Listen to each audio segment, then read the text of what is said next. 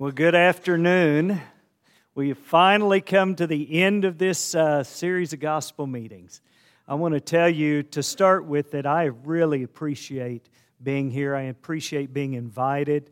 Uh, I always love to come here to Amarillo. Y'all welcomed Jordan and David like your own, and we appreciated that so much. And as I said, I've got friendships here that go back, you know, hundreds of years.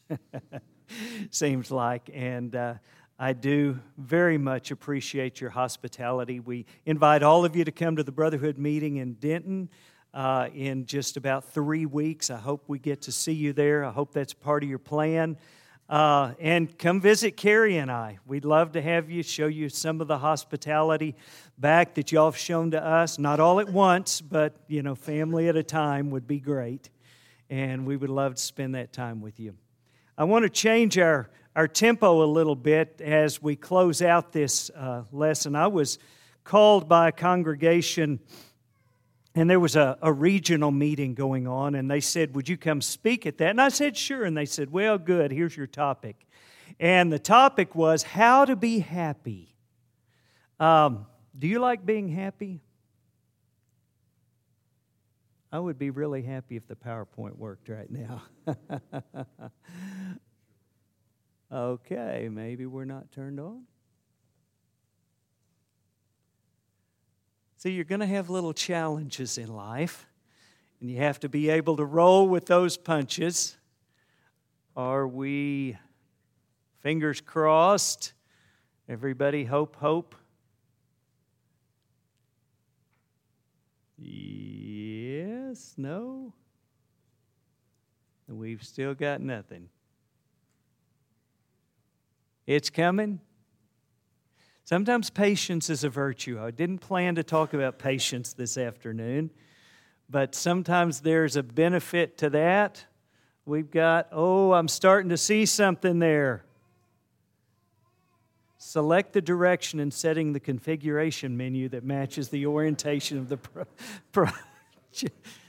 That'll go away. Okay. So, how to be happy.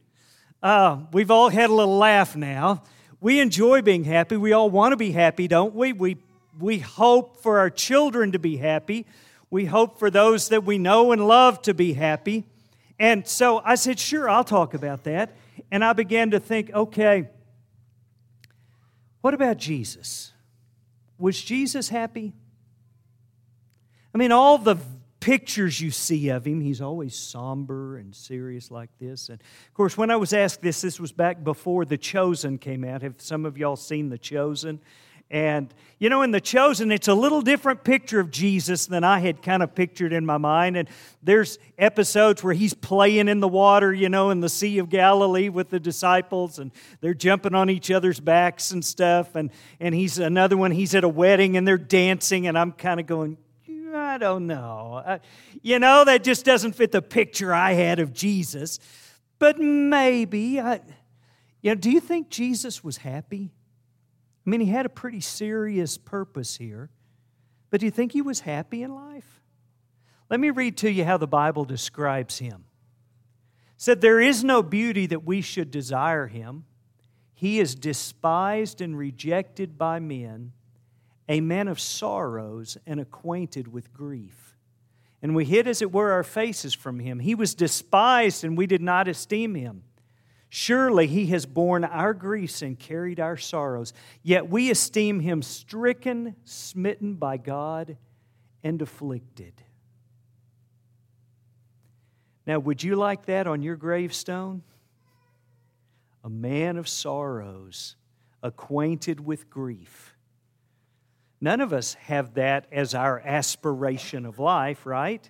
But we're supposed to be Christians. We're supposed to be like Christ. So, does that mean maybe that God doesn't want us to be happy?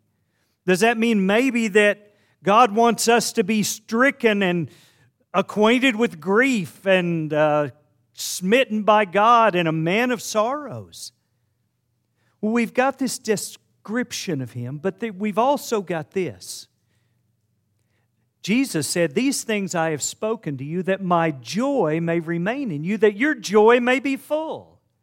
So even though he was a man of sorrows, Jesus said he was a man filled with joy, and he said, I've said these things, I've told you these things about my joy, so that your joy would be full.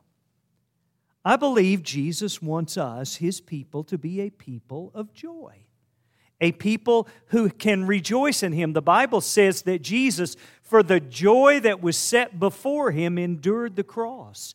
You know, the sufferings that Jesus Christ endured part of his motivation and his ability to endure those was for the joy that was set before him. He had joy that motivated him in this. So, I want us to consider what it means to be happy biblically. To start with, biblical happiness is not found in sin. Now, I will tell you this sometimes sin can be fun. If it wasn't fun, no one would ever do it. Okay, sometimes it's fun, but it's not happiness, it's not joy.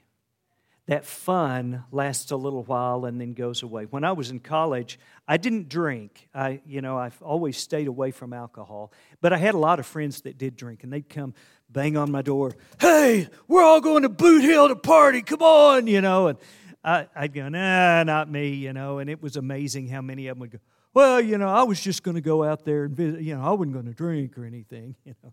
Yeah, sit in the corner and read your Bible while everyone drinks. That's, but I didn't do that. In serious times with my friends, I asked several of them, I said, you know, I don't drink. I said, what am I missing? Every single one of them said, man, you ain't missing nothing. I mean, it's fun while you're doing it, but then you feel miserable the next day and you don't you ain't missing nothing. They all told me that. Joy, biblical joy, real joy, is not found in sin, it's not found in circumstances. Circumstances, sometimes really cool things happen to you. Ever go to the mall and get the best parking place in the whole parking lot? I mean, cool. Uh, I have a relative that when they get a good parking place says, Go God. You know, I mean, she thinks that's wonderful to get to. We all, but real happiness isn't found in circumstances because they change. Because most of the time I have to park way, way out when I go where there's lots of people. You see, it's not in circumstances. Real, genuine joy, like Jesus talked about, isn't momentary, it's not temporary. It's not, I'm happy today and tomorrow I'm down and then I'm up and then I'm down and I'm up. That's not biblical kind of joy. And it's also not emotional froth. It's not just getting excited. I know some people that just seem to be excited a lot. It's not always excitement. It's not like you're on Wheel of Fortune, you know, and you're just winning. It's something different than that biblical happiness is.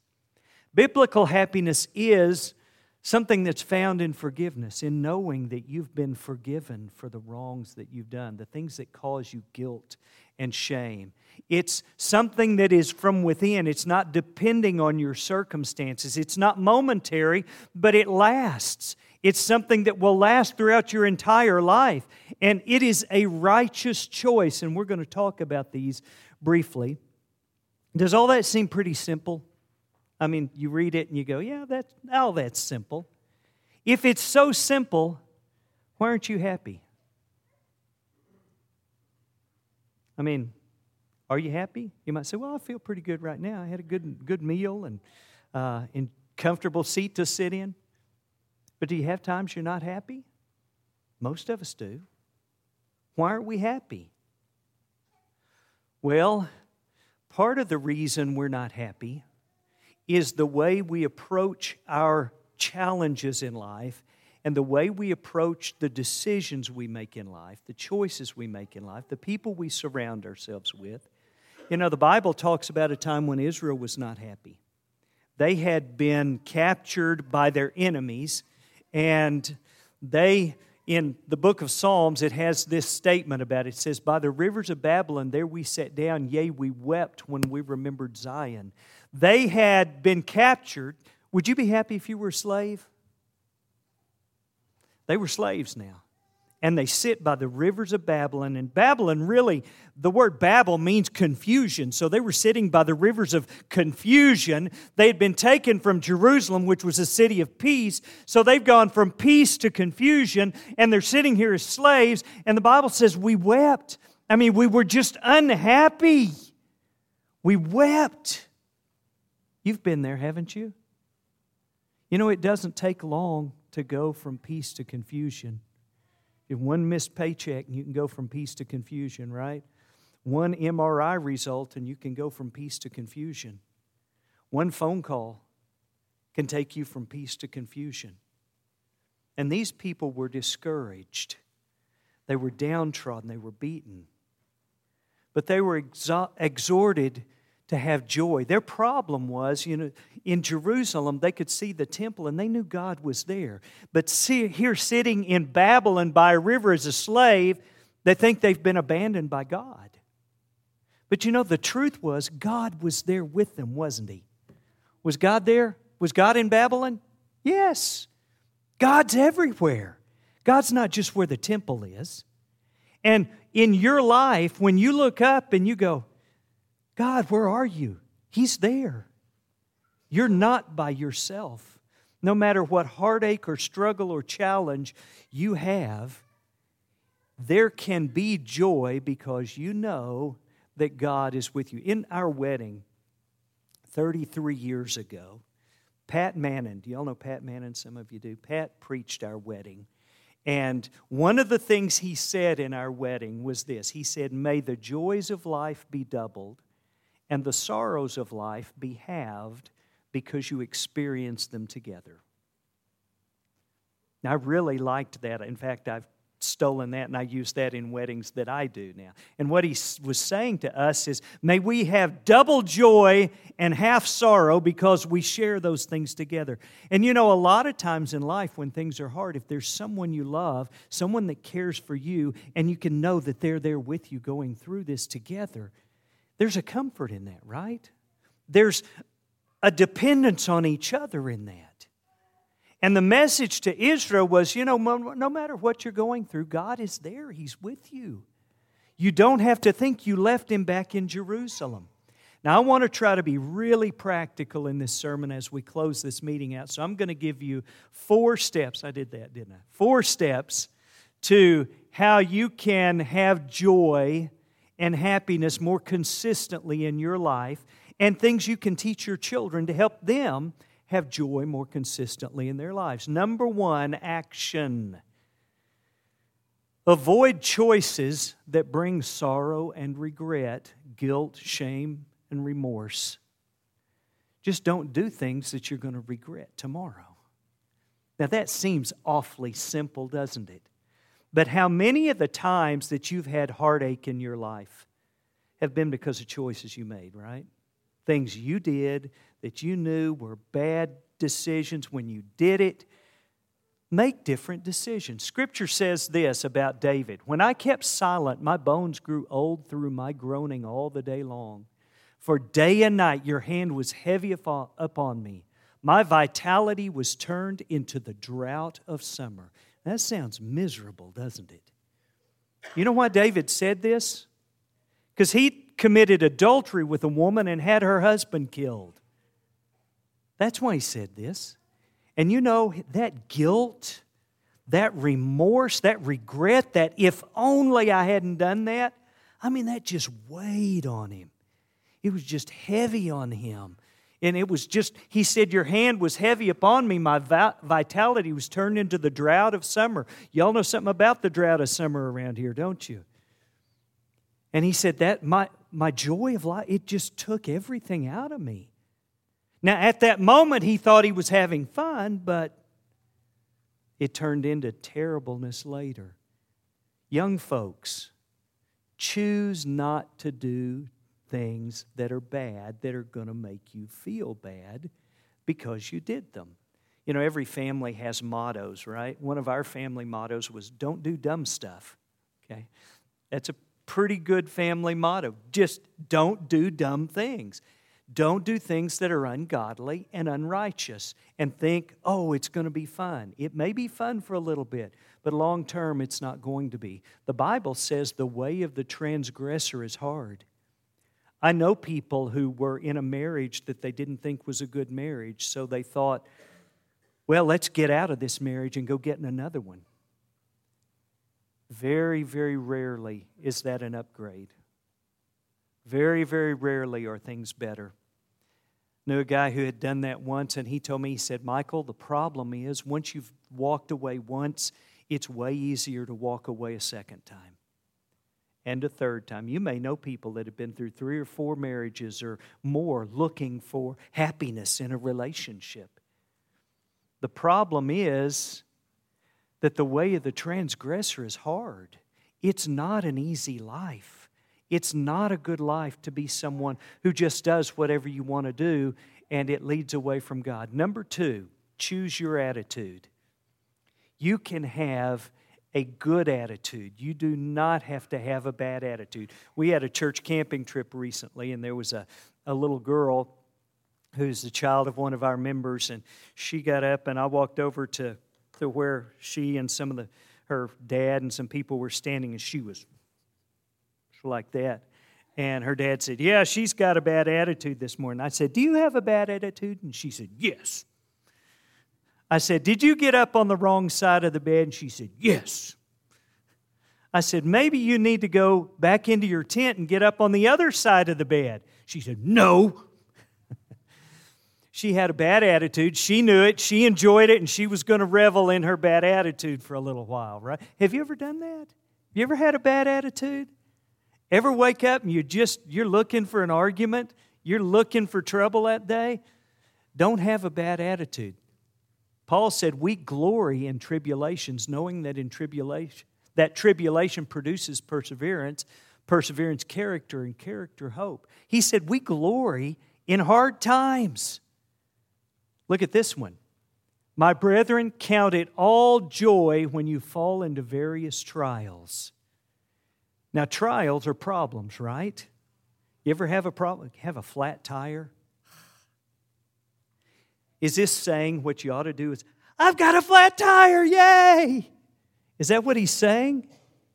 No. He says, count it joy. What that means is you look at it and you go, this is joy. This is joy because it's going to produce in me some patience, which I need right now because I don't have enough of. And that is going to help me grow up and mature as a Christian. And that'll make me more like Jesus, which isn't that my goal? Isn't that what I'm trying to do? Is be more like Jesus? Count it joy. You can have joy in difficult situations if you choose to have a good attitude.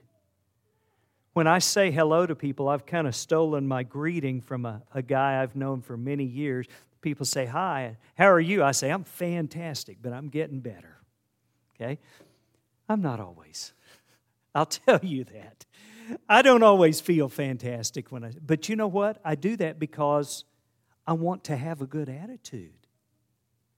No one wants to be around people with a sour attitude and the truth is, if you have a sour attitude, you'll make other people miserable, but you're going to make you miserable too. And you can choose that. You can choose to be positive or you can choose not to. Number three, whatever you focus on will be multiplied in your life experience. Now, what does that mean? Whatever you focus on will be multiplied in your life experience. When I bought this blue Hyundai Santa Fe for my wife. I had never noticed before. There are blue Hyundais everywhere. But because I focus on a blue Hyundai, I noticed blue Hyundais everywhere. I used to roof houses. You know what I noticed when I went to somebody's house?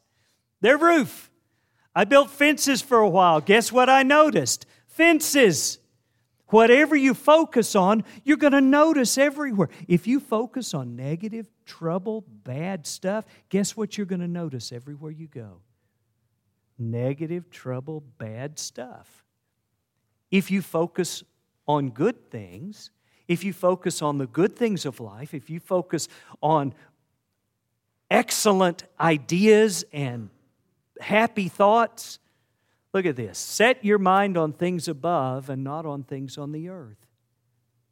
Listen, I have not watched a regular news program in years, and guess what? You think that makes me happier or sadder? That makes me happy. You know why? I used to listen to Rush Limbaugh. Y'all remember Rush Limbaugh? Well, I thought he was hilarious when I first started listening to him. So clever, you know, and doing all the things he did and said. But I realized after a while, you know what? He just made me feel bad about America all the time. I mean, all he did was talk about what's wrong with America all the time. And it, I'd get agitated and I'd be angry about all those liberals and, you know, and, and I just thought, I don't need to focus on that stuff. Listen, if you're unhappy about the direction of America, quit watching Fox News or CNN or whatever it is that is feeding all of that for your, for your focus to become this worldly stuff. Because you know what the truth is? The truth is, we're part of a different kingdom than America. We have a King of Kings and a Lord of Lords, and it doesn't matter what happens in America. He's on his throne, and he will always be on his throne. Right? Amen? We believe that. So let's focus on that. Let's focus on what's good and what's holy and what's righteous. Finally, brethren, whatever things are true, whatever things are noble, whatever things are just, lovely, pure, good report, virtuous, praiseworthy, meditate on these things. Think about this stuff instead of thinking about the bad. Now, I want you to think for a minute when you worry, what do you worry about? When you're worrying, are you thinking about the good things or the bad things? Well, you're thinking, well, you know, this could have, I haven't heard from my kids yet. It could be. You think about all the bad, and that's what causes worry and misery and unhappiness. If something bad happens, you'll find out about it, and when it does, you can deal with it. You don't need to spend your life worrying about all the things that might happen or might not happen. Focus. The Bible tells us to take our thoughts captive for Jesus Christ. And so we fill our hearts and our minds with Jesus. We start thinking about people the way Jesus thinks about people. And when you do that, you start to love people and you're not cynical. You know, one of the hazards of getting older is getting cynical because you've seen a lot of bad stuff. You've seen a lot of people make promises they don't keep, and you can get real cynical. Work not to be that way. Work to think the best of people. Work to think on what's true and noble and lovely. Because there's a lot of good in this world. There's a lot of beauty in this world. There are a lot of good people. You know, this, I, I think most of you, if I leave out of here and I get 50 miles out of town and I get a flat tire and I don't have a spare, I think most any of you, I could call you on the phone and say, Hey, I broke down and I need some help. You'd come help me, wouldn't you? Wouldn't y'all? Most all of you would. I've got friends, family members in the church, all over the world that would do that for me. And I sit here and get cynical because somebody doesn't respond to a counseling situation like I think they ought to respond. You see, I can focus on what's good and what's lovely and what's joyful, or I can focus on what's bad and negative. And if you choose to focus on the bad and negative, you'll be a miserable person and you'll make people around you miserable. But if you want to be joyful, think about the good, the pure, and the lovely. Number four, gratitude. Expectations are your enemy. Learn to be grateful. Carrie has a plaque hanging up in our house, and it said, Gratefulness makes what you have enough. Think about that. It does, doesn't it? If you're grateful, it makes what you have enough. Y'all know who that is? Superman. Picture Superman. Now, not the real Superman. This is an actor who played the real Superman. he was riding a horse and got thrown off and got his neck broken, and he was paralyzed, and he had to sit in that wheelchair. He was paralyzed from here down. He had to move the wheelchair by blowing in that little straw. You've seen people in wheelchairs that do that, and they can roll it around. One time we were traveling, and we were in Houston. We were headed home, and we decided to stop and get some supper. And we chose, Carrie and I chose a place to eat that the kids did not want to eat. Have y'all parents ever had that experience? And oh no, we don't want that. Don't, it's, it's not fair. And right about that time, as we were sitting there and they were all whining about how it wasn't fair that we got to choose where we were going to eat, someone in a wheelchair just like this came out of the restaurant and they were blowing in the little tube to move. And I made my, my children sit and watch for about five minutes as that person made their way out and made their way over to a van and the door opened and the little thing came out and they rolled their wheelchair up on that van. And I said, That is not fair. It's not fair that you can walk. It's not fair that you have parents that love you. It's not fair that you have food today. It's not fair that you don't live in a box under the highway. Don't talk about what's not fair. If you want to focus on what's not fair, if you want to think about what's not fair instead of being grateful for what you have, you're going to be miserable. You're going to be unhappy. So you didn't get the promotion you wanted. Do you have a job? Are you able to put food on the table? Be happy. Be grateful. So your husband doesn't always remember every anniversary. Do you have a husband who loves you and isn't abusive? Be grateful for that. A guy who's a good father to your kids? Be grateful for those things.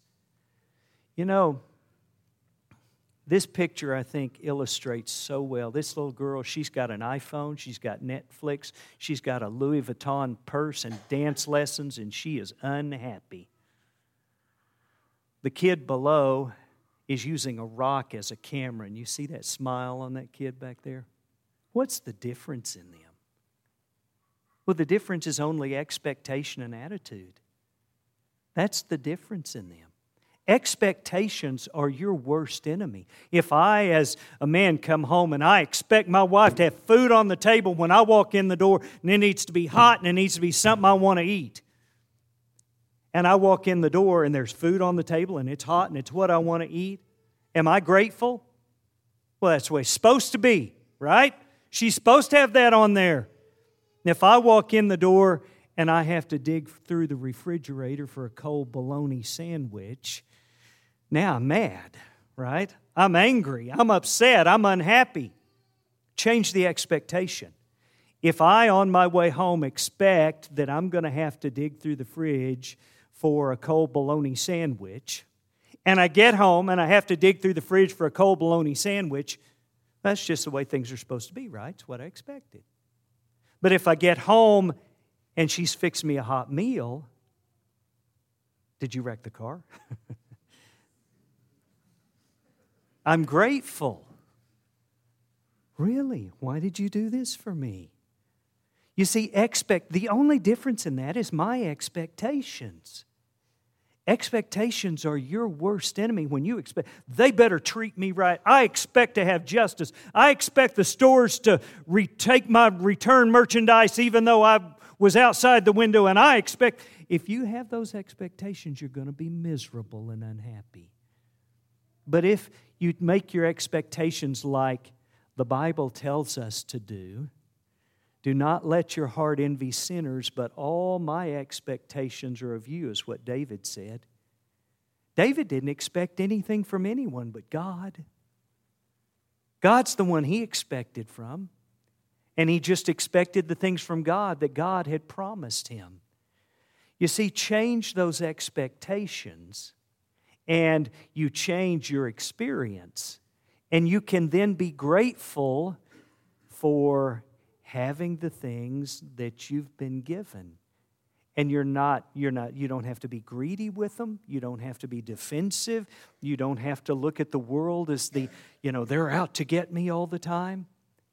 But you can have great joy in the things that you experience in your life. So you've got these four steps action attitude focus and gratitude i believe if you will follow those things those are all solidly biblical things that you should do you can have a better week this week than you had last week.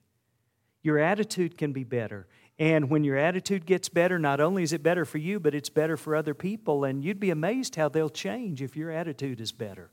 Other people will change in a good way when your attitude is better. I want to close with this one passage that goes back to where we began. He says, You will keep him in perfect peace whose mind is stayed on you because he trusts in you. Isaiah said this about people who trust God, and he said, You know, you'll have perfect peace if you trust in God. He will give you peace to handle no matter what comes your way, no matter what problem and circumstance. Not that you won't face sorrow, you will, but you'll face sorrow with joy like Jesus Christ did. You'll face sorrow and you'll be able to smile through the tears because you know that everything that happens is in the hand of God, and He's your Father, and you're right with Him, and He has promised to make it all work out well in the end for you. And so, all the other things that happen between now and then, they're just stuff that happens in your life.